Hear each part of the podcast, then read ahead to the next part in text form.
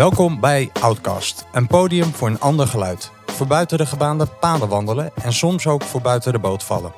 Van directeur tot dichter en van archeoloog tot filosoof.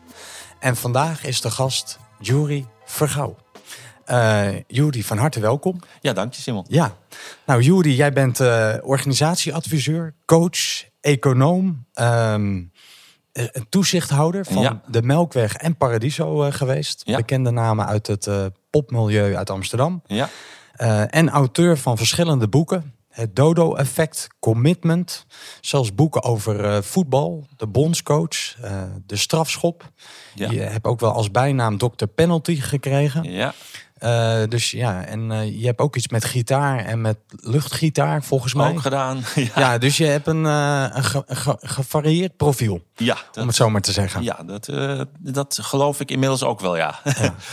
En je bent medeoprichter van Management Site. Ja, dat Samen met ook. Willem Masterbroek. Ja, 25 jaar geleden alweer. Ja. ja. En dat houden we stug vol. Ja, en eigenlijk langs die hoedanigheid heb ik jou leren kennen ooit. Ik weet eigenlijk niet meer ehm, hoe, hoe precies, maar ik denk via Management Site. Dat denk ik ook. Ja, ja want zo Als... heb ik uh, ja, Willem uiteindelijk leren kennen en uh, jou uiteindelijk ook. Ja, Willem Massenbroek en ik zijn vanaf het begin af aan hoofdredacteur geweest. En jij bent toen als redacteur toegetreden. Ja. Daar hebben we er ook een, aantal van uh, natuurlijk lopen. Want ja, we hebben iets van duizend auteurs inmiddels die op de site hebben gepubliceerd bijna 10.000 artikelen, denk ik inmiddels. Dus dat, dat loopt nog steeds heel goed. En dat was ooit bedoeld om de toegankelijkheid van management en managementverhalen voor een veel groter publiek dan gebruikelijk uh, mogelijk te maken. Ja. Nou, en het is voor mij ook wel een springplank geweest. Want ik weet dat ik net uit de, uit, de, uit de collegebanken kwam. En dat ik graag wilde schrijven. En ja, Management Site was toen de tijd al wel een plek waar ik graag artikelen las. En dat ik het heel bijzonder vond om daar mijn eerste artikelen en columns te mogen publiceren. Ja, nou ja, vroeger was het echt zo. Je had een paar bladen, die hadden een hele beperkte oplage van 2000 stuks. En het duurde soms vijf jaar voordat je daar een keer een artikel geplaatst kreeg. En wij hadden zoiets van, ja, maar management speelt nu. Je zou kunnen zeggen agile. Uh, management speelt nu, vandaag. Dus het artikel wat goed is, dat moet vandaag geplaatst kunnen worden. En we hebben dus internet daarvoor gebruikt om die markt ja. eigenlijk open te breken. Ja, jullie waren pioniers. Ja, ja, ja. ja wel een beetje. We nou. waren de eerste twee leden ook van de website. nou, uh, vandaag, uh, want jouw laatste boek is een roman. Dus Ja. geen managementboek, maar een roman. En dat heet Het Labyrinth van de Ziel. Ja. Ook recent in het Engels verschenen. En uh, ja, ik, ik las het en ik dacht, wat een, uh, ja, een bijzonder uh, avontuur van jou om dit uh, te gaan doen. Ja. Um, en ik dacht, ja, dat past ook wel mooi bij Outcast. Want je bent daarmee ook ja, een soort outcast even voor jezelf geworden... om in romanvorm zo'n Ja. verhaal neer te zetten. Um, en ik dacht, het labyrint van de ziel... nou, dat kunnen we vandaag ook een beetje jouw ziel daarin gaan uh, verkennen. Ja, de, de tegel kan gelicht worden. Ja, en je hebt muziek meegenomen, dus daar kijk ik Ja. erg naar uit. Um, dus nou ja, het labyrint van de ziel is eigenlijk de rode draad van ons gesprek van vandaag. Mooi. Ja, leuk. En um, uh, om maar af te trappen, er staat, vind ik zelf, een hele mooie quote ergens in jouw boek uh, verstopt, in dat Hm. labyrint verstopt. Uh, en dat is: Life begins as a quest of the child for the man. And ends as a journey by the man to rediscover the child. Ja, Een quote van Laurens van der Post. ja. Dus ik, ja, Dus een Zuid-Afrikaanse schrijver. eh, die ja, ook al in de Eerste en de Tweede Wereldoorlog veel had meegemaakt. Eh, ik vond dat zelf ook een prachtige quote, omdat je dat natuurlijk ook in coachingsverhalen vaak tegenkomt. Hè. Mensen willen natuurlijk zo snel mogelijk volwassen zijn. Als je jong bent, wil je zo snel mogelijk erbij horen. Je wil afstuderen, je wil werken, je wordt, wil bij het echte leven behoren. Maar na verloop van tijd zie je dat uh, ja, veel mannen, zoals ik ook een man ben, maar ook wel veel vrouwen, uh, dat, je, dat je ziet dat men toch ook op zoek gaat naar die, uh, die sprankeling van de jeugd, het enthousiasme, de vrijheid. en daar ook een zekere weemoed naar heeft. daarnaar verlangt, naar die creativiteit openheid uit die jeugd. En dat is dan weer de zoektocht terug naar die tijd. Ja. Dus dat zie je dan ook. En dat zie je ook wel aan programma's die je tegenwoordig op tv ziet. Hè? Van mannen die met treinen spelen, ik noem maar iets. mannen die gaan naar voetbal toe. Dat vinden ze leuk. Hè? Het is een sport. Ze hebben, ik denk dat veel mannen een, een sportcarrière hebben geambieerd. Of dat naar voetbal of een andere sport is. Dat maakt dan niet zoveel uit. Maar die drive zit er heel erg in. En ja, die zoektocht, uh, het zoeken naar die, die oorspronkelijke persoon die je was of die je wil zijn, die kom je natuurlijk veel tegen.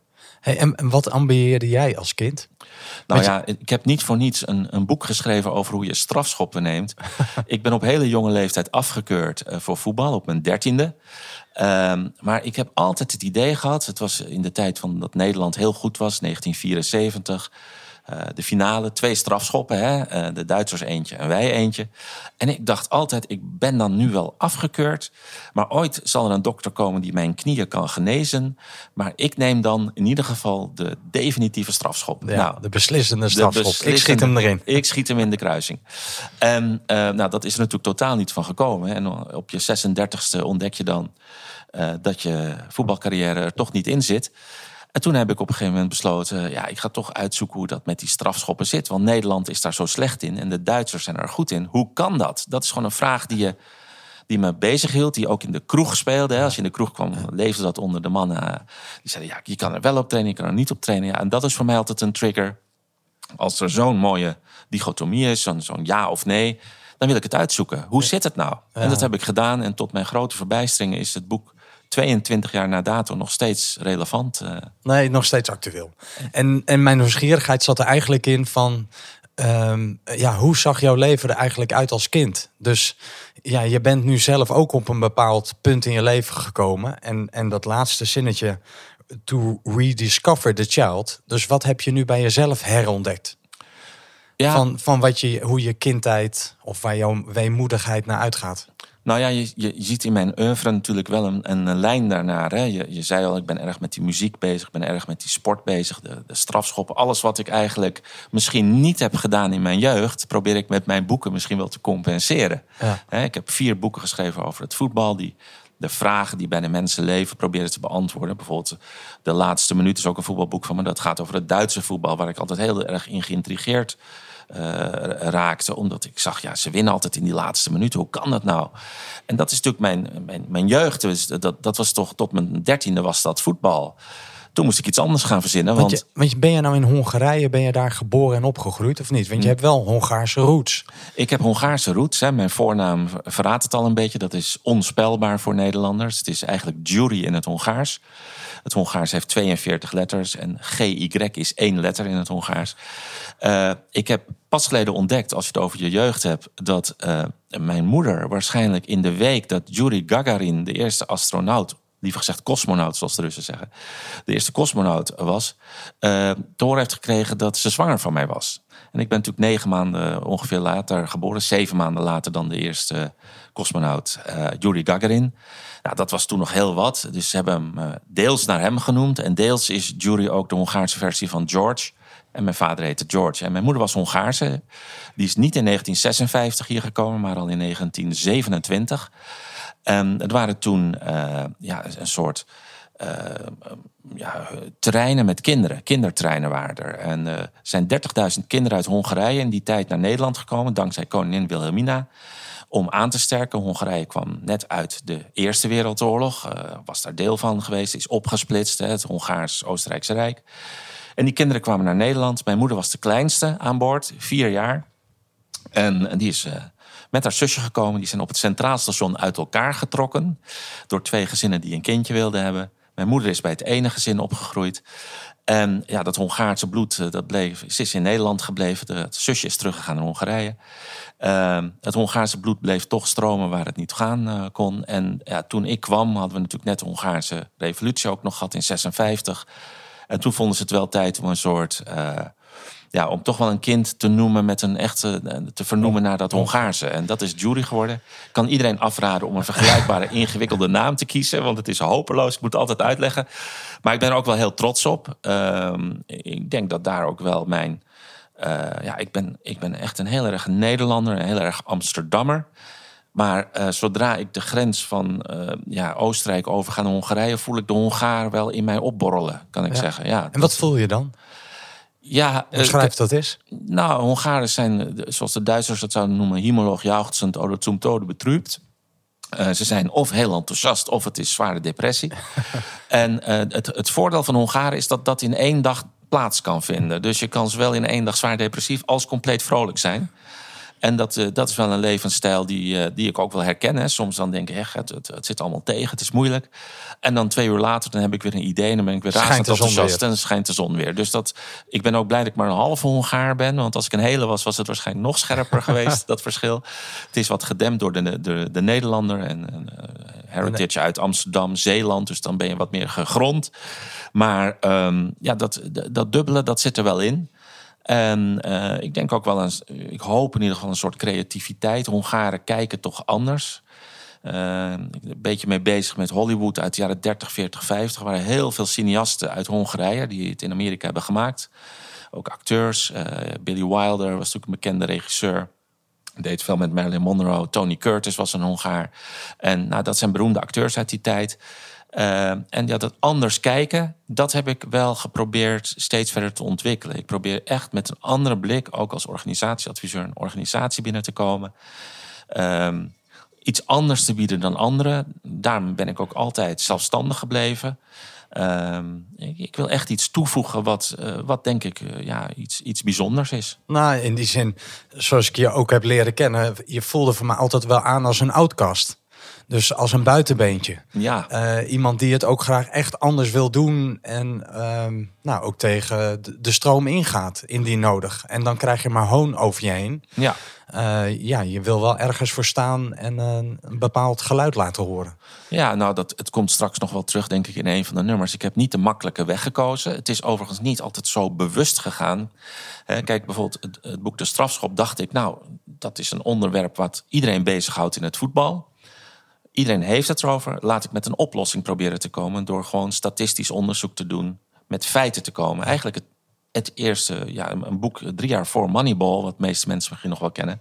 Ja, de film Moneyball, uh, met, of ja, het boek. En daarna is er een film verschenen ja, in, met Brad Pitt in hoofdrol. Ja, en dat gaat eigenlijk over het gebruik van statistiek ja. om een team te bouwen. En dat was uit 2003. Mijn boek is uit 2000. En ik was mij gewoon totaal onbewust van het feit dat ik iets op het spoor was. Ik, ik dacht alleen, ja, ik ben econoom. Ik hou van statistieken. Ik ga dat uitzoeken. Ik heb duizenden strafschoppen bestudeerd. Ik heb dat geanalyseerd en op basis daarvan kwam ik met conclusies. En ik dacht, nou, na drie maanden is dat boek goed verkocht en dan gaan we verder met het volgende. Wie kan bedenken dat 22 jaar later de telefoon bij een EK of WK al maanden van tevoren weer gaat, omdat ze ja, mij als zogenaamde professor penalty weer in huis willen halen? Ja. Dus het is iets wat ik niet zoek, maar wat wel steeds op mijn pad komt, die outcast. Ik denk dat het ook wel met mijn voornaam te maken heeft. Ja, toen ik op de lagere school zat, ik zat in de klas met Jan, en Piet. Piet. En Hans. Klaas. Ja. En Hans. En, en Marieke. Uh, Marieke en Annemarie.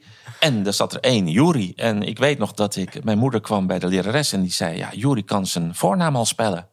Dus ik mocht dat op het bord doen als eerste. Dus ik schrijf G-Y-U-R-I. En die lerares zegt, ja, zo spellen we Juri niet. ik zeg, ja, maar dat is wel mijn naam. En dan ben je zes jaar, toen moest ik in de hoek staan. Ik had dus mijn naam goed gespeld, maar ik moest wel in de hoek staan. Want ik was natuurlijk brutaal, omdat ik zei dat mijn naam wel zo gespeld werd. Dus het zal... Een... Daar ligt wellicht ook ergens iets van die bron van die eigen wijsheid in. Ja, dat, ik denk dat ik toen dacht van, ja, uh, kom op zeg. Uh, ja, het is wel goed. Ja. Uh, dus een beetje eigenwijs. nou ja... Ik, ik, noem het misschien wat meer vasthoudend. Hè? Als je een goed verhaal hebt, of als je een verhaal hebt wat hout snijdt, dan hoef je niet snel te zeggen van nou, uh, het is niet goed of het klopt niet. Uh, hè, zoals met de strafschop. Ja, ik wist dat het wel controversieel zou zijn in de voetbalwereld. Maar ik dacht wel, ik, ben, ik vind alles prima als je het afkraakt, maar kom wel met goede feiten. Ja, goede. Een goed verhaal. Ja. En niet met een, een, een losse flodder. Nou ja, en ik heb vastgehouden aan het verhaal. En het wordt nu zelfs door Louis van Gaal uh, overgenomen. Dus, uh, nou, missie geslaagd. Ja. Uh, in het kader van anders kijken. Ja. Een astronaut. Ook een soort pionier naar een andere wereld. Ehm, tegen de stroom in, in zwemmen. Ja. Dan het eerste nummer van de dag. Ja. Dat past daar denk ik wel bij. Wellicht ja. dat je die even kort kunt introduceren en dan gaan we daar naar luisteren. Nou, het is uh, Heroes van David Bowie. En waar ik David Bowie natuurlijk enorm in uh, bewonder is dat hij zich steeds heeft vernieuwd steeds weer met nieuwe dingen kwam. Zelfs op het moment dat hij zijn allerbelangrijkste platen... Ziggy Stardust en The Spiders from Mars... met, echt geweldige nummers... dat was een enorme hit, wereldwijd. En toen zei hij na een jaar... ja, maar ik moet iets anders gaan maken. Uh, want dit is het nu en ik wil weer me vernieuwen. En een paar jaar later komt hij met Let's Dance. Dus de kracht van David Bowie is continue vernieuwing. Je steeds weer durven te challengen. En ook, dat heeft hij ook steeds gedaan, goede mensen om je heen verzamelen. Want hij had steeds de beste gitaristen, de beste producers. De mensen die in de tijd gewoon stonden. Die precies dat uit hem wisten halen wat nodig was. En daarom is dat een prachtig nummer. Nou, daar gaan we naar luisteren. Heroes van David Bowie.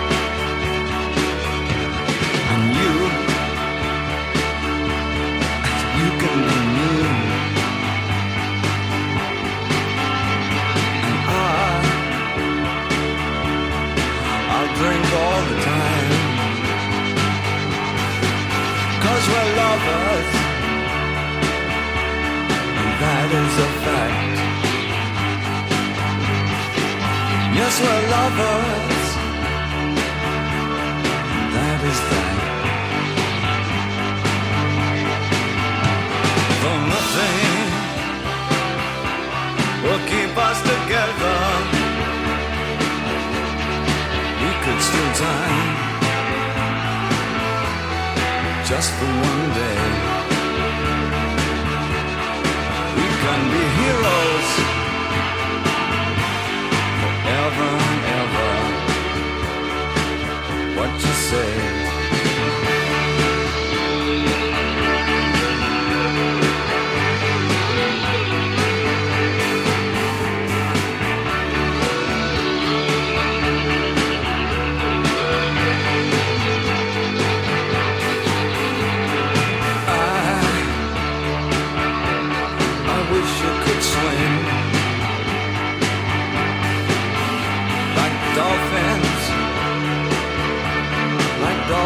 swing. Though nothing, nothing will keep us together. We can beat them forever and ever. Oh, we can be heroes just for one day.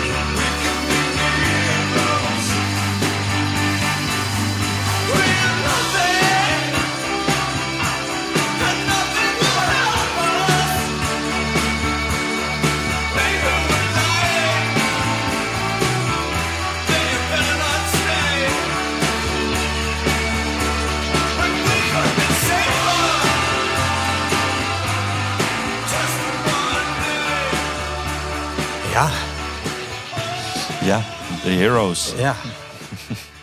Wat raakt dit nummer eh, nu zo in jou, als je er zo eh, naar luistert? Ja, ik voel, ehm, het is natuurlijk ook, ook weer jeugdsentiment. En ik wil zeker daar niet in blijven hangen dat eh, vroeger alles beter was. Want dat is zeker niet zo op muziekgebied. Maar het is natuurlijk wel een iconische artiest. Het begrip heroes is natuurlijk wel iets wat heel dicht bij me zit, gezien mijn laatste boek. Want dat is, dat is eigenlijk een vertaling van de hero's journey. Ja. Hè, de, de, de weg die een held ehm, eh, doormaakt. Eh, dat, dat idee ben ik ooit tegengekomen. Dat is al 25 jaar geleden. Was er een, eh, zag ik een documentaire op de BBC. En dat ging over de totstandkoming van veel films. En dat ze gebruik maakten van een boek uit 1946. Ja. Ehm, en, Joseph Campbell. van Joseph Campbell, The Hero with a Thousand Faces. En die man had alle mythes en sages van de wereld een beetje zo naast elkaar gelegd.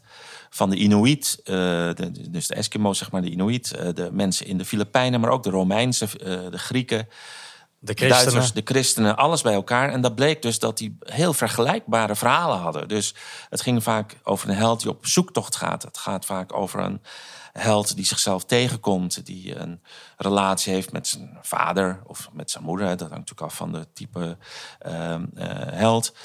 Die tegenslagen tegenkomt, die geholpen wordt door vaak buitenaardse wezens of Magiërs, shamanen. shamanen, Elfen. elfen, van alles en nog wat. Ja. En dat boek triggerde me enorm, want eh, ik, ik zag het ook in relatie. Daarna werd de film Star Wars getoond. En dat gaat natuurlijk over een relatie tussen een vader en een zoon. Ja. Eigenlijk. Hè. Darth Vader is eigenlijk de vader. En de zoon is op zoek naar zijn vader, maar dat blijkt dan iemand te zijn die heel slecht is geworden. Eh, terwijl hij juist heel goed is. Hij is in het wit, de vader in het zwart. Eh, en ik dacht, god, dat is een hele sterke... Dat is ontzettend sterk. En ik heb altijd gewild, mijn hele leven lang... om daar iets mee te doen. Maar het moet ook op je pad komen. Het moet ook bij je passen. Eh, ik was er gewoon nog niet klaar voor. Maar het is wel bij me gebleven. Ik heb dat boek toen gekocht, gelezen. Ik, ik heb het weer herlezen je wordt ouder, je leest andere boeken. Je gaat ook weer eens de, de Odyssee lezen. Balthasar Gracian, een, een 17e eeuw schrijver... over hoe, hoe je nou eigenlijk een goed leven kunt leiden. Ehm Comenius, de, de grote eh, geleerde die in Nederland heeft geleerd... maar voor de Tsjechen hun grootste held is. Dat soort boeken, oude boeken heb ik gelezen... maar ook nieuwe boeken, zoals De Alchemist van Paulo Coelho. En ik heb 30, 40 boeken gelezen. En toen dacht ik, die gaan nu in de, in de, in de mixer. en daar en- ga ik mijn eigen verhaal van maken. Van wat ik ook dagelijks meemaak in mijn werk. Met coachingsgesprekken, met collega's. Met jonge collega's, oude collega's. Maar ook natuurlijk met cliënten. Met, met eh, professionals in het, in het eh, vak. Managers, eh, verkoopmedewerkers. Het maakt eigenlijk niet uit. CEO's. Eh, wat maken die mee? Wat doorleven die? En wat zijn hun wensen? Wat zijn hun dromen? Wat, wat willen ze bereiken? En toen dacht ik, ja, ik ga niet het zoveelste coachingboek schrijven. Want dat, dat, ja, dat kunnen is al zoveel van. Er zijn er honderden en ik denk dat ik dat gewoon niet moet doen. Ja, ik heb een gekke voornaam, dus laat ik ook maar gewoon iets weer wat anders proberen. En toen dacht ik, ik ga twee dromen in één verwezenlijken. Ik wilde eigenlijk een soort parabel, een soort hedendaagse ja, eh, mythe schrijven. Een, een hedendaags verhaal van een manager die op zoek is naar zichzelf, maar eigenlijk een held wordt door, door een labyrint te gaan. In dat labyrint komt hij zichzelf enorm tegen op allerlei vlak. Eh, en wordt geholpen door inderdaad eh, wezens als een shamaan, maar ook eh, goden, godinnen, een orakel, een levensgenieter. Die komt hij allemaal tegen, die geven hem raad, zoals eigenlijk een consultant dat zou doen, of een coach zou doen. Ik zie ze ook als coaches, niet Ja. zozeer als een god of een godin of een shamaan. Ik zie ze als coaches voor zijn reis, maar ik heb het natuurlijk leuk geprobeerd te maken door dat zo te verwerken. En aldoende, eh, al lerende, komt deze man, die zoals heel veel mannen is, zichzelf tegen. Maar hij komt er ook weer uit en hij krijgt ook nieuwe levenslessen. En aan het eind kan hij ook zeggen: Ja, nu weet ik wat mij te doen staat. En dat is mijn droom geweest. Ik heb dat, ja, het was zo anders. Ik heb er acht jaar over gedaan om mijn stijl te veranderen. En ook nog eens in het ziekenhuis een keer eh, zwaar gelegen. Ja, ik was zelf met het boek bezig. En in 2015 eh, ja, lag ik plotseling eh, van de een op de andere dag... eh, ja, met een soort buikvliesontsteking in een Frans ziekenhuis. Nou, ik weet inmiddels wat een navel is in het Frans... en wat eh, pleisters en noem het allemaal is. Want ik moest het in het Frans allemaal vertellen. Ehm, ik dacht, ja, eh, nu is het ge- gedaan. Maar toen dacht ik, toen ik eruit kwam ook wel van nu is het ook tijd om die ervaringen een keer goed op papier te zetten. Toegankelijk, wat ik heel graag wilde, dat het leuk is voor de mensen om te lezen. Ze moeten het leuk vinden. Eigenlijk kan je het boek lezen gewoon als een leuk boek. Maar als je de onderliggende laag leest, dan is het een coachingsboek. Ja. En dus die twee lagen heb ik proberen te verweven. En ik moest met een andere stijl, want non-fictie is echt iets anders dan fictie. Uh, ik heb er veel mensen naar laten kijken voor ik het durfde te publiceren. Ja, er waren veel erg enthousiaste reacties. Ik heb op dit boek meer leuke reacties gehad dan bijna op mijn hele oeuvre hiervoor bij elkaar. En dat zegt wel iets, denk ik. En dat vind ik natuurlijk erg leuk. Uh, en die zoektocht die we allemaal doormaken in ons leven, die heb ik proberen te vertalen in een, ja, in een parabel, in een verhaal waarin uh, op basis van metaforen, aforismen, quotes, citaten, uh, grappen. Er mag ook gelachen worden in het leven. Hè? Het Absoluut. Is, uh, het, is, uh, het is allemaal niet zo zwaarmoedig. Het, nee, nou, je boek begint ook met zo'n zinnetje van een buurtfilosoof. Ja. Weet je, het leven heeft misschien wel geen zin, maar ik heb wel zin om te leven. Ja. Dus dat, dat, dat klinkt is, ook wel door in het boek zelf. Dat, dat was daadwerkelijk een, een bijzonder slimme uh, jongen in de kroeg in mijn buurt. Een, een uh, gepromoveerde natuurkundige. En die, die, ja, die zat vaak een beetje zo in de lucht te staren. En uh, op een gegeven moment kwam die quote eruit. En die dacht, nou, die ga ik hem toch nog eens een keer toesturen. Want dat, ja, dat vond ik zo'n mooie quote. En dat maakt het ook wat luchtiger. Hè? Het maakt het wat lichter. Uh, je leest vaak, uh, dat is ook een beetje een Nederlandse literatuur. Het is allemaal nogal zwaar op de hand. En ik dacht, ik maak het licht op de hand. Nee, nou dat is je wel zeker gelukt in het boek. En een, een nieuwsgierigheid die ik nog heb, ook verbonden aan het nummer natuurlijk wat je hebt gekozen. De Heroes, Heroes ja. Journey, zoals dat ook in je boek terugkomt. En als ik dan weer de verbinding maak met, met jouw ziel en jouw labyrint in het leven. En in het begin van het boek heb je ook zo'n prachtige quote van uh, Joseph Campbell. The cave that you fear to enter holds the treasure that you seek. Ja. Wat was jouw cave in het leven dat, waarvan je dacht, nou ja. daar, uh, daar ben ik lang omheen gemanoeuvreerd?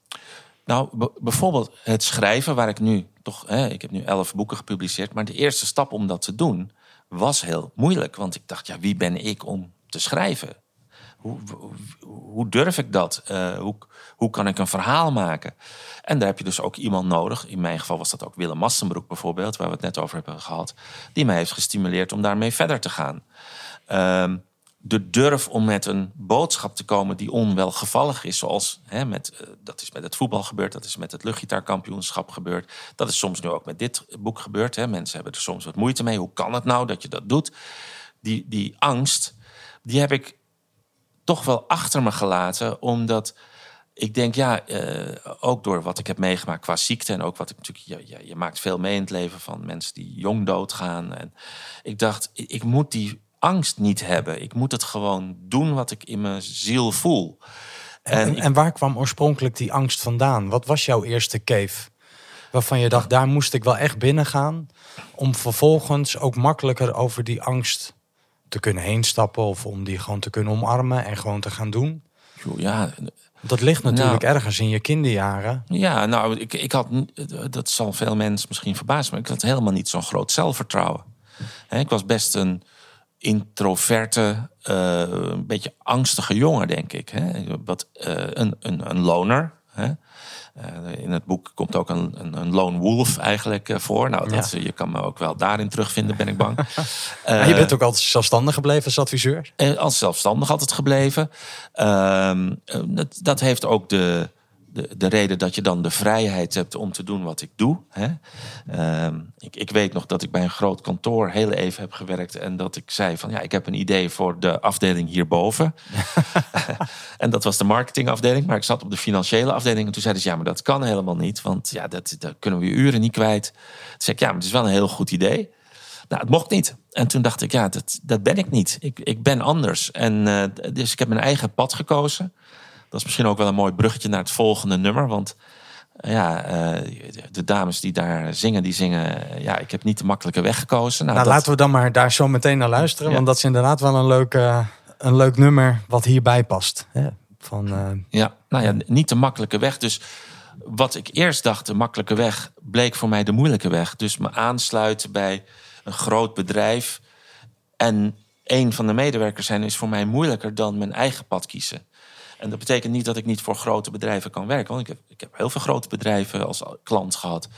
Maar dat doe ik dan vanuit een vrijheid, dus waarin ik kan uh, werken vanuit mijn eigen ziel en vanuit mijn eigen optiek en vanuit mijn eigen professionaliteit. En ik voel me dus niet gebonden aan een kantoor wat zegt we moeten dat product verkopen of we moeten die methode verkopen. Nee, je vindt het prettig om een lone wolf te zijn. Ja, nou, ik hou, ik, hou ook erg van gezelschap, kan ik je verzekeren. Dus af en toe zijn ook gezelschapsdieren. Ja, dus je wil af en toe wel in een roedel opgaan. Ja, zo is het. Ja. Nou, elke lone wolf is op zoek naar een roedel. Hè? Dat, ja, is, zeker. dat is uh, wel zo. Ja. Hey, en het, en het, het, tweede nummer wat je hebt meegenomen van uh, First Aid Kit. Ja. Silver Lining, prachtig nummer. Ja. Ja, dat heeft me enorm geraakt. Ook die, die twee meiden die komen uit Zweden. Uh, ik zag een optreden van hen bij de Polar Music Prize. Dat is iets wat de groep ABBA ooit in het leven heeft geroepen. Uh, en die twee meiden die hebben naast fantastische stemmen, het zijn twee zusjes, ook geweldige muziek. Die zijn enorm geïnspireerd door die begin jaren zeventig country folk rock, zeg maar. Uh, en ze hebben ook over Emmylou Harris een prachtig nummer geschreven. En uh, Graham Parsons, dat soort artiesten, Flying Burrito Brothers, dat zit in die tijd. Dat waren de eerste artiesten die country naar de groot publiek brachten. En wat ik fijn vind van dit is dat uh, deze meiden, die uh, naast dat ze geweldige artiesten zijn, ze verwijzen ook naar het verleden, maar ze zitten wel in het heden. En uh, ik hoor heel vaak, ja, er wordt geen goede muziek meer gemaakt. Nou, er wordt fantastische muziek gemaakt. Het wordt alleen niet meer gedraaid op de radio. Je moet er naar zoeken. First Aid Kit vind ik zo'n duo wat het verdient om door heel veel mensen gehoord te worden. En dit nummer, ja, dit heeft een paar hele mooie regels. Dus ik vond dit erg mooi passen. Nou, daar gaan we naar luisteren.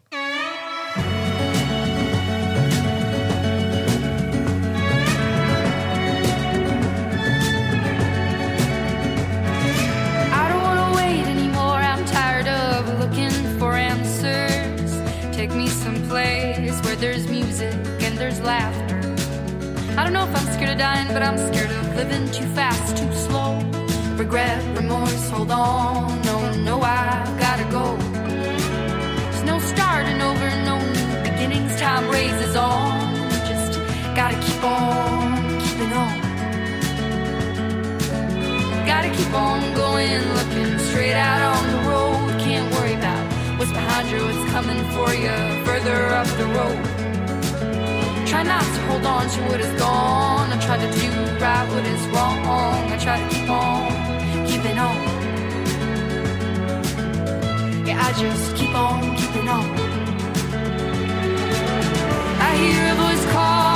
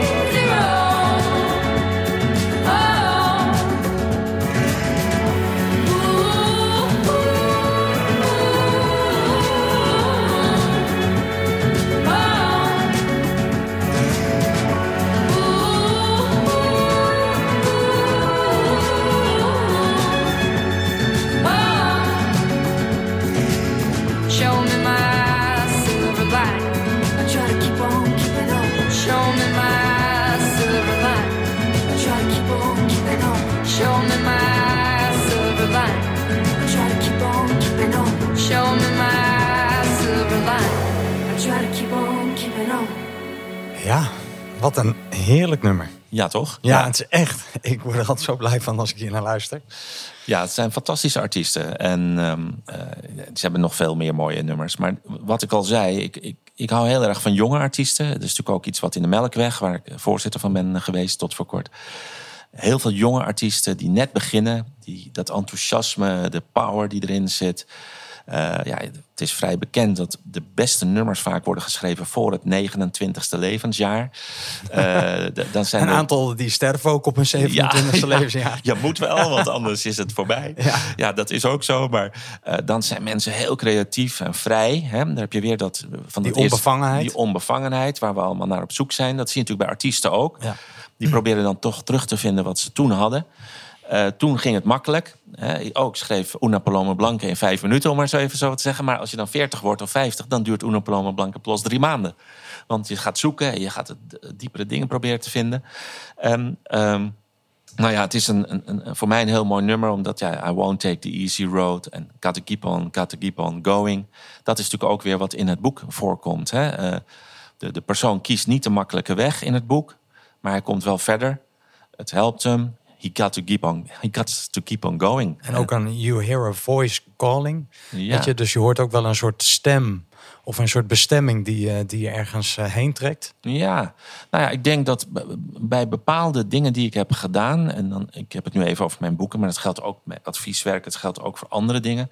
Dan heel af en toe dan krijg je een, een, een, een brainwave, een flash of een, een gedachte dat je denkt, ja, dit is het. Dat, heb ik, uh, dat had ik bij dit boek. En ik heb het ook gehad bijvoorbeeld bij de strafschop. Ik dacht, niemand begreep waarom ik dat schreef. Iedereen zei, je bent gek.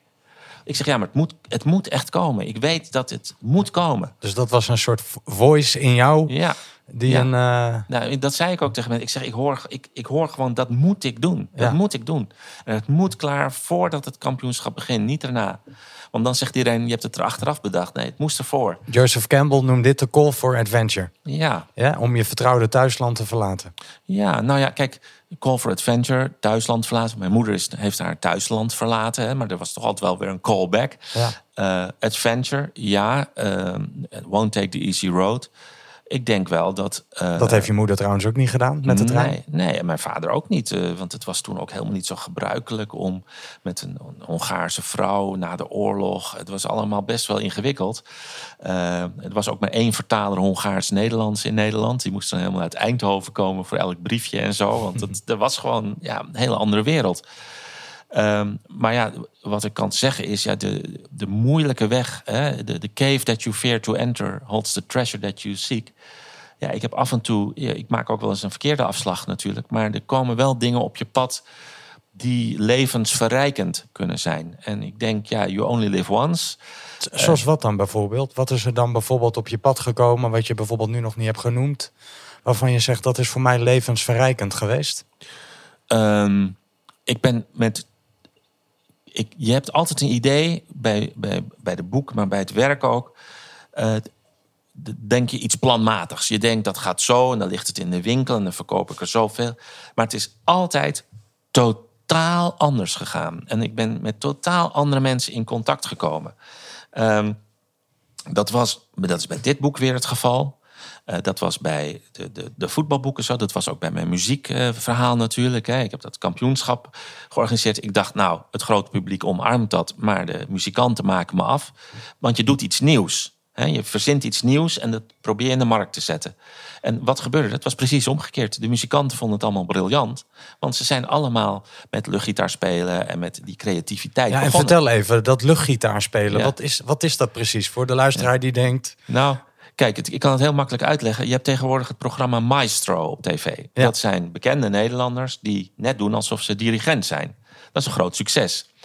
Dat idee voor dat programma had ik ook al twintig jaar geleden. Alleen ik heb het niet gedaan, want ik had al het Nederlands luchtgitaarkampioenschap. Dat is op een groot podium net doen alsof je gitaar kan spelen. Wat veel mannen, jongens vaak doen. Soms met een tennisracket, hockeystick, et cetera. Meisjes doen het ook, maar iets minder. Die gebruiken meer de haarborstel om te gaan zingen. Hè? Dat ja. is een uh, ander iets. En wat deed ik nou? Dat is, komt uit Finland. En het is een wereldwijde taal, want het, het wordt gedaan van Japan tot Amerika en van Brazilië tot Canada, you name it. Het is een kampioenschap wat we voor de lol hebben gedaan. Ik heb dat, ben dat ooit begonnen. Ik dacht, weet je wat? Dat is leuk. Ik uh, ga dat organiseren voor 50 vrienden. En dan hebben we een fantastische avond. En toen bleek dat daar allerlei rechten en uh, dat soort zaken. Nou, dat heb ik met Finland, waar het wereldkampioenschap uh, gehouden wordt, geregeld. En nou, ik ging toen naar Paradiso toe, naar de programmeur. Ik zeg, ik weet, joh, je, als je het niet wil, helemaal prima. Dan ga ik gewoon naar een ander podium. Maar ik wil het kampioenschap hier organiseren. En ja, ik heb verder nog niks, zoals ik dat wel vaker heb. Ik, ik heb het idee, we gaan beginnen. Hij zegt, nou, dat komt fantastisch uit. Dat willen we heel graag hebben. Je bent trouwens meteen onderdeel van het Holland Festival. Want we moeten iets doen met gitaar. En ik zeg, ja joh, maar de, de, kleine zaal, 200 mensen. Ja, ik heb nog niemand. Hè. Hij zegt, we hebben het niet over de kleine zaal. Je krijgt de grote zaal. Dus ik kreeg een zaal voor 1500 mensen te vullen met luchtgitaar. Ja, toen ben ik begonnen met persberichten, voorrondes in het land. En voor ik het wist was het nationaal nieuws. En dat was natuurlijk helemaal niet de gedachte. Het was eigenlijk bedoeld voor 50 vrienden. Maar het werd heel groot. Uh, ik heb er denk ik in Nederland alleen al duizend interviews over gegeven. Het was leuk bedoeld. Het is niet gesubsidieerd geweest voor als de mensen dat mogen denken. Ik heb het uit eigen zak allemaal betaald. En het werd steeds groter. En uh, het is wereldwijd een fenomeen. En voor iedereen die het gek vindt, zeg ik altijd: ja, het Zwanenmeer wordt ook gedanst door meisjes die een zwaan nadoen. Wij doen een gitaar na. Het is leuk, het is humoristisch, het is bedoeld om de mensen vrolijk te maken. Dat is goed gelukt. Het laatste nieuws is dat de stad Olo, die dat heeft omarmd, waar dat is, altijd wordt gehouden, is uh, op basis van dat luchtgitaar nu gekozen tot Europese culturele hoofdstad voor 2026. Okay. Dus het duurt soms voordat zo'n idee landt maar en mensen nu worden van inzien. Maar het is eigenlijk een soort maestro, maar dan voor gitaristen. Ja, en je, je noemde het even ook als voorbeeld bij. Dat is zo'n zo'n zo'n ervaring geweest waarin ik dacht... Nou, dit, dit gaat wel door de media echt, uh, of door het grote publiek worden opgepakt. Ja. En de gitaristen zullen het wellicht minder uh, ja. vinden, maar het was precies omgekeerd. Precies, maar ja, je, dat heb je natuurlijk met iets wat. Het was, ik, ik was uh, het vijfde land in de wereld wat de rechten kocht.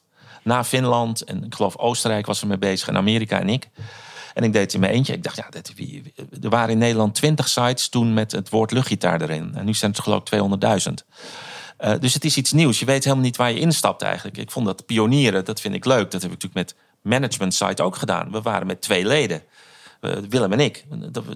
We waren de enige die die artikelen lazen. Nu hebben we honderdduizend mensen die dat lid van zijn. Um, dus ik begon daarmee. En ik durfde het eigenlijk niet te vertellen. Ik had toen contact met wat mensen uit de muziekwereld. En ik vertelde het aan de gitarist van Mook, toen een bekende groep, en van Kane. En die vonden het briljant. Die zeiden, geweldig, ik wil in de jury. Ik zeg, wat krijg ik nou? Uh, ik, ik, had een beroemde jazzgitarist uit Nederland, die wilde ook meedoen. Uh, Jan-Jaap van der Wal die wilde in de jury zitten, bekende comedian. Want het is natuurlijk iets van een comedian. Hè? Er zijn beelden van Charlie Chaplin die luchtgitaar speelt bijvoorbeeld. Het komt in films voor met uh, Tom Cruise. Dan doet hij ook luchtgitaar. Dus het is iets wat in de Anglo-Saxische wereld is dat heel normaal. Vinden ze het helemaal te gek. Als ik in Australië of in Engeland in een kroeg kom en ik zeg, nou dat heb ik georganiseerd, hoef ik de rest van de avond geen bier meer te betalen. Vinden ze het allemaal, wil ze alles horen. In Nederland zijn we wat conservatiever, wat misschien wat, ja, we zitten ook wat meer Calvinistischer in elkaar.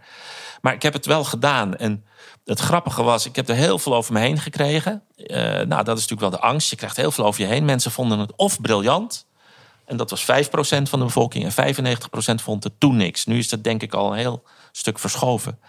Um, want Zo gaat het vaak met vernieuwing. Nou ja, Albert Heijn heeft de afgelopen week een reclame gehad met een jongen die luchtgitaar speelt. Ik zeg het maar gewoon. En dan wel op een, ik geloof op een broccoli of zo, of op een uh, prei. Maar die speelt luchtgitaar. En ik kwam iemand van Albert Heijn tegen die zegt: Ja, we komen volgende week met een reclame over dat onderwerp. Dus ja, ik zeg dat het is twintig jaar geleden. Zo gaat het met dit soort onderwerpen. Dus ik voel me nu ook wat zekerder. Ik heb veel over me heen gekregen. Maar ik heb ook heel veel lol gehad. En dat is natuurlijk weer die cave. Ja, het was eigenlijk best een enge cave waar ik in ben gestapt. Uh, die me iets totaal anders heeft gebracht dan ik dacht. Maar ja, toen ik dus uh, acht jaar geleden in dat ziekenhuis lag, dacht ik wel. Wat heeft het leven me nou gebracht? Nou, dat is natuurlijk. Dat ziekenhuis was ook een soort cave. Dat was een hele donkere cave, kan ik je verzekeren. Want dat was echt dat ik dacht, ik kom er niet meer uit. En ik dacht, wat, wat, wat, wat is nou van waarde? En toen kwam ik toch wel weer op uh, de sociale omgeving die je hebt, je partner, je familie. Ik dacht aan mijn boeken en ik dacht aan luchtgitaar. Dat waren, en natuurlijk Dus laat ik dat niet vergeten. En gewoon natuurlijk de carrière die je hebt gehad. Maar ik dacht niet aan geld of auto of huis. Er is nul keer voorgekomen. Dus ik dacht gewoon aan wat heb ik bijgedragen. Ik dacht niet, ik heb een mooi huis gehad. Of ik heb een mooie auto gehad. Of uh, ik heb een... Uh... Ik heb zoveel geld verdiend in mijn leven. Nee, dat, heb, dat was helemaal... Het is totaal... was helemaal weg. En um, nou, dat, dat, dat sterkte me wel in mijn gedachten om met dit boek te komen. Waarbij ik zeg, er is niks mee, mis mee hè, met veel geld verdienen. En dat is helemaal goed. Maar vergeet niet dat er ook andere dingen zijn. En ik kom natuurlijk toch wel mensen tegen... die zich 30 jaar lang eh, helemaal suf hebben gewerkt... en dan achterom kijken en denken van... ja, wacht even, heb ik het wel goed gedaan? Heb ik niet dingen laten liggen? Ja, en waar doe ik het uiteindelijk voor? En waar doe je het voor? Ja, is die dankbaarheid die ik dan verwacht, is die er wel? Hè? Zijn de mensen voor wie ik het doe daar blijer van geworden? En dat is best een moeilijke vraag om te beantwoorden vaak. Absoluut. Hey, zo um, kijkend naar het laatste nummer wat je hebt meegenomen. Ik weet niet of er een brug te maken is. Nou, de enige brug... Kijk, uh, ik, ben tegenwoordig ook regelmatig in Frankrijk. En ik was eigenlijk niet zo over een cave die ik fear to enter. Ik was helemaal niet zo pro-Frankrijk. Ik was heel erg anglo-saxisch opgevoed. Engeland, Amerika, dat was het helemaal. Frankrijk, nou, daar kwam ik eigenlijk nooit. Afgelopen acht jaar ben ik daar veel meer geweest. En ik heb me dan natuurlijk direct weer verdiept in de muziek. Ik hou van de Franse rock- en popmuziek. En Doshin, Mathieu Chedid. Nou, dat soort artiesten die hier helemaal niet aan de bak komen eigenlijk. En toen kwam natuurlijk plotseling dat programma Chanson. Ja, met Matthijs van Nieuwkerk. Met Matthijs, en... Uh, ja, en die jongen van uh. Ja, de Snollebolletjes. Uh, Kom ook even niet op zijn naam. En het is natuurlijk een fantastisch programma, want het brengt dat, die chansons weer terug naar de mensen. Maar het gaat wel allemaal over muzikanten en muzici en artiesten uit de jaren 50 en 60. Jacques Brel, Georges Brassens. Fantastisch, hè? Mauvaise Reputation, Edith Piaf. Maar er zijn ook fantastische artiesten nu. En ik ben ook van het nu. En ik ben ook van vernieuwing en ontwikkeling. En deze man, Florent Pagny, is een grootheid in Frankrijk. Hij zit dan ook altijd in The Voice of France of zo, in de jury. Eh, zo moet je het een beetje zien. Um, hij heeft een tekst geschreven en daar ben ik heel erg jaloers op. Want ik vind het een prachtige tekst. Uh, het nummer heet Savoir aimer. Ja, ik vertaal het maar als weten en liefde hebben. En uh, ik vind die hele tekst echt super gaaf. En ik, dat vind ik wel in Frankrijk. En daar leer ik dan weer van. Ik zag het eigenlijk niet zo zitten ben er toch naartoe gegaan. Ik heb dat land omarmd. Ehm, ik, uh, ik, ik, doe erg mijn best om Frans te spreken tegenwoordig. En de Franse muziek te omarmen. Ik zat natuurlijk eigenlijk in de rock en de pop en hele andere muziekstromingen. Toen hoorde ik dit nummer. En ik vond het ook wel van deze tijd, want het filmclipje, als de mensen dat willen opzoeken. Uh, de artiest doet alles in gebarentaal. Dus hij, hij beeldt het hele nummer uit in gebarentaal. Wat ik in de tijd van corona natuurlijk ook wel weer heel toepasselijk vond. Absoluut, absoluut. Savoir dus, mee, van Florent Pagny. Daar gaan we naar luisteren.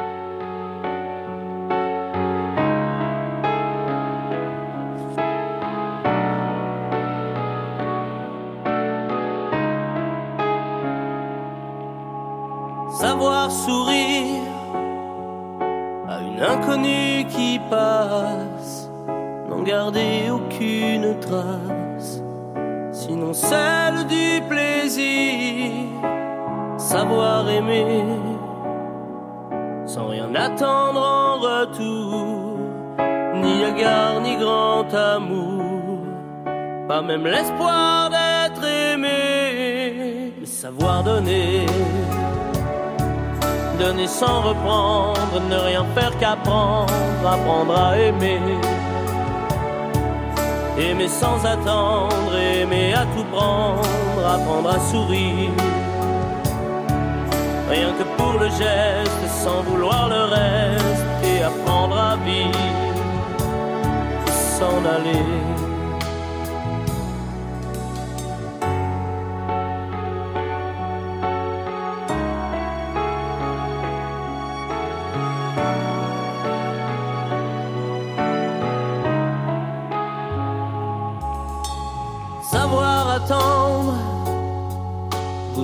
Ce plein bonheur qu'on vous donne comme par erreur quand on ne l'attendait plus.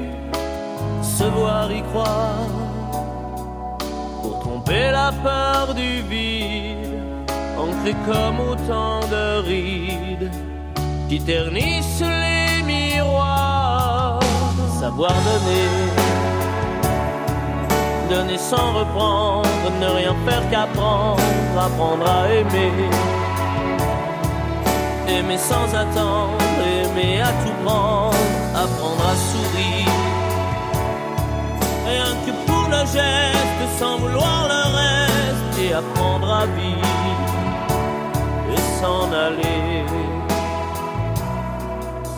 Savoir souffrir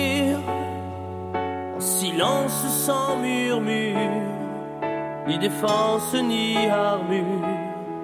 Souffrir à vouloir mourir, se relever comme on renaît de ses cendres, avec tant d'amour à revendre, qu'on tire un trait sur le passé, mais savoir donner.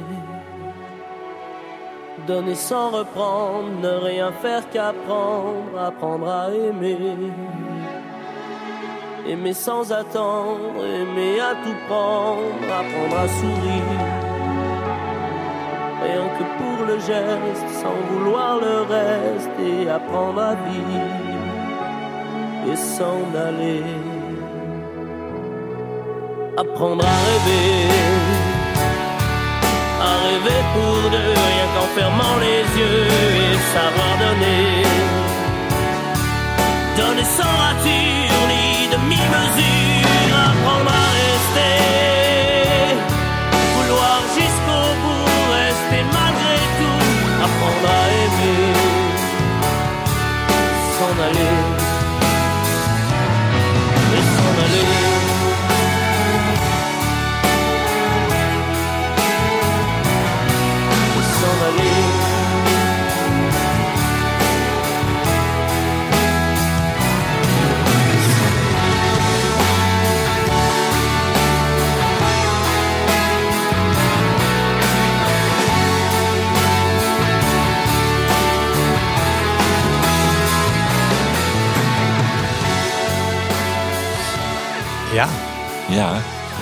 En hedendaagse Soissons. Ja, is- ja. Nou, het is zelfs nog, het is wel iets, het is denk ik een jaartje of twintig oud. Eh, Zelfs Lisbeth List heeft het nog in het Nederlands eh, gezongen. En eh, ja, ik vind het ja, echt, zoals Frans dat kunnen, hè, melancholisch, een beetje over de top. lekker veel grote gebaren en woorden. Ja, ik ben er wel van gaan houden, moet ik eerlijk zeggen. Ja, met als boodschap weten lief te hebben. Ja, en ik vind ook de weten lief te hebben, weet ook eh, weten glimlachen zonder dat je iets terug verwacht. Dat staat er ook hè, in, in die tekst. Ehm, weet lief te hebben zonder iets terug te verwachten. Glimlach naar iemand zonder dat je iets van de andere persoon wil hebben of zo. Gewoon eh, ja, een soort positieve levenshouding vond ik daar wel uit naar voren komen. Het is in Frankrijk echt een enorme hit geweest. Voor maanden op nummer 1 gestaan. En hier kende ik het niet. En toen ik het daar hoorde, dacht ik... ja, waarom horen we dat eigenlijk hier niet meer? Wa- Wat is er gebeurd met die Franse muziek? En dat probeert Matthijs van Nieuwkerk natuurlijk met chanson. Maar ja, dan moet je ook nieuwe nummers. Dus dat zal mijn boodschap zijn. En ik zal hem een briefje sturen. Ik zeg, Matthijs, Florent Pagny... en zo zijn er nog veel meer... die eh, in Frankrijk heel groot zijn. Maar het komt eh, eigenlijk niet voorbij Wallonië. Hè? En dat is wel jammer. Eh, en die tekst, ja, dat zijn wel teksten. Ik denk dat ik ook gewoon wat ouder word. En dan word je wat melancholischer. En dan komt de Hongaar weer meer naar boven. En eh, Rediscover the Child. ja, Snap je? Dus dat, dat is in die. Ik was eh, gisteren ergens en dan hoorde ik ook in die jonge periode, vooral ook zo tussen je achte en je tiende, en vooral ook in die leeftijd daarvoor, is het leven nog zo magisch. Dan kun je eigenlijk niet onderscheiden wat nou het verschil is tussen realiteit en fantasie. Eigenlijk Ja. alles lijkt in elkaar over te gaan. ja en dat Dus- zijn ook de. en muziek doet dat natuurlijk Ja. ook ergens met ons. wat, wat je als eerste plaat koopt, of singeltje, hè, en nou, bij mij was dat Shocking Blue, hè, de greatest hits van Shocking Blue, dat, dat draai ik nog steeds, vind ik nog steeds geweldig, vind ik dat. En dan kan je zeggen, ja, maar ja, dat is eh 50 jaar geleden. Maar ja, dat is, een, dat is een van mijn eerste jeugdherinneringen. En die eerste nummers, die blijf je altijd bij. En later kan je dat aanvullen met nieuwe herinneringen. Dan heb je, ben je veel contemplatiever naar die muziek aan het luisteren. En dan zeg je, ja, David Bowie zat toen in zijn Berlijnse periode of wat dan ook, weet je wel. Dat is natuurlijk, dat is veel misschien dieper. Maar die eerste herinneringen, die blijven elk kind bij. En dat is met muziek is natuurlijk eh, een hele krachtige vorm daarvan.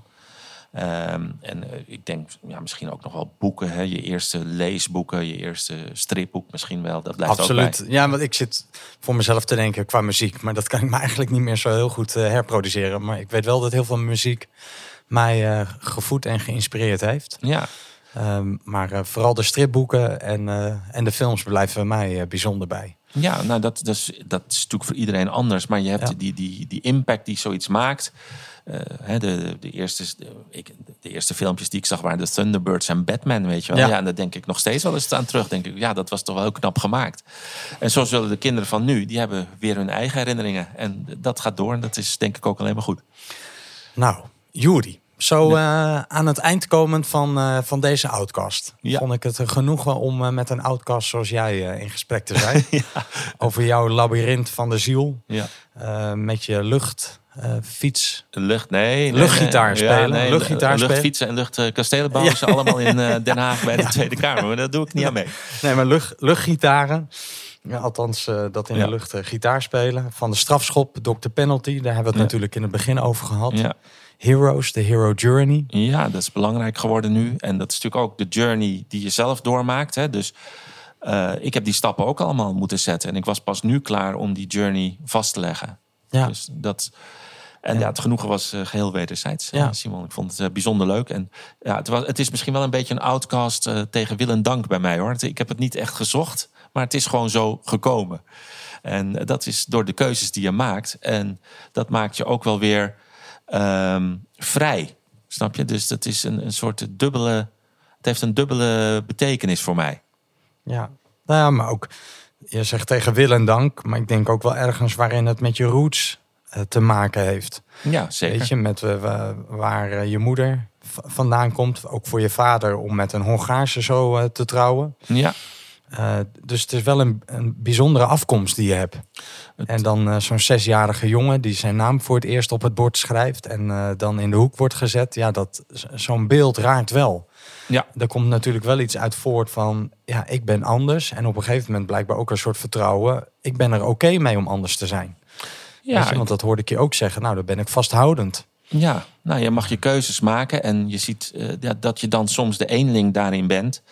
Dat, ja, dat is mij in de, eh, van de lagere tot de middelbare school, eh, universiteit, dat gebeurde regelmatig. Maar dan denk ik, ja, als iedereen dezelfde kant op gaat, betekent het nog niet altijd dat het de goede kant is. En laat er één iemand zijn die dan probeert om te zeggen, misschien is een andere kant ook wel eens verstandig om te onderzoeken. En Ja. dat is als consultant, wat ik natuurlijk ook doe. Je probeert ook te zoeken, ja, we, we lopen allemaal die ene kant op. En we kennen genoeg bedrijven die allemaal dachten, nou, de wereld draait om ons. En, eh, en dan opeens komt er, bij IBM komt opeens Microsoft om de hoek. En dan gaat het niet meer om hardware, maar om software. En zo kennen we heel veel van dat soort voorbeelden. Nou, Juri, ik vind het vooral ook bijzonder om te zien hoeveel bevlogenheid jij nog eh, hebt. Ik probeer er dan een punt achter te zetten, Ja. maar dat lukt dan toch niet. Want jij vindt dan toch weer een zijweg in dat labyrint. Ja, En dan gaan we weer. ja, je komt er niet uit bij Nee, mij. Nee, dat- nee, Jij, dus jij ik- moet nog voorlopig even in het labyrint ronddolen. Maar eh, de, de protagonist uit het boek, die komt er uiteindelijk Precies. eh, wel uit, Dus denk ik. eh, nogmaals bedankt en om ook even zo al die eh, facetten in jouw leven zo de revue te, te laten passeren. Veel dank. Ja. En eh, nou, om samen met jou door jouw labyrint heen te dwalen. En je doet me nog het meest denken aan eh Han Solo uit Star Wars. Oké. Door, die, door die naam alleen al. Die, dat was natuurlijk ook Ja. een, een solist. Ja. Maar wel, nou eentje, was een lone wolf. Maar hij voelde zich ook wel thuis in een team. Ja, ja, zeker. Had toch ook de anderen om zich heen nodig. Zeker. Dus, nou, eh, ik denk dat mijn familie dat een fantastische eh, naam vindt. En een fantastische personage. Eh, Ik denk dat ik in 18 stijg nu eindelijk Star Wars bereikt. Eindelijk Star Wars. Nou, Helemaal super. Dankjewel. Ehm, en u thuis bedankt voor het luisteren. En naar deze outcast met uh, Jury van Gouw. En vergeet niet om te kijken naar zijn boek Het Labyrinth van de Ziel. Ook in het Engels te verkrijgen. Een aanrader om te lezen. Dankjewel en tot de volgende outcast.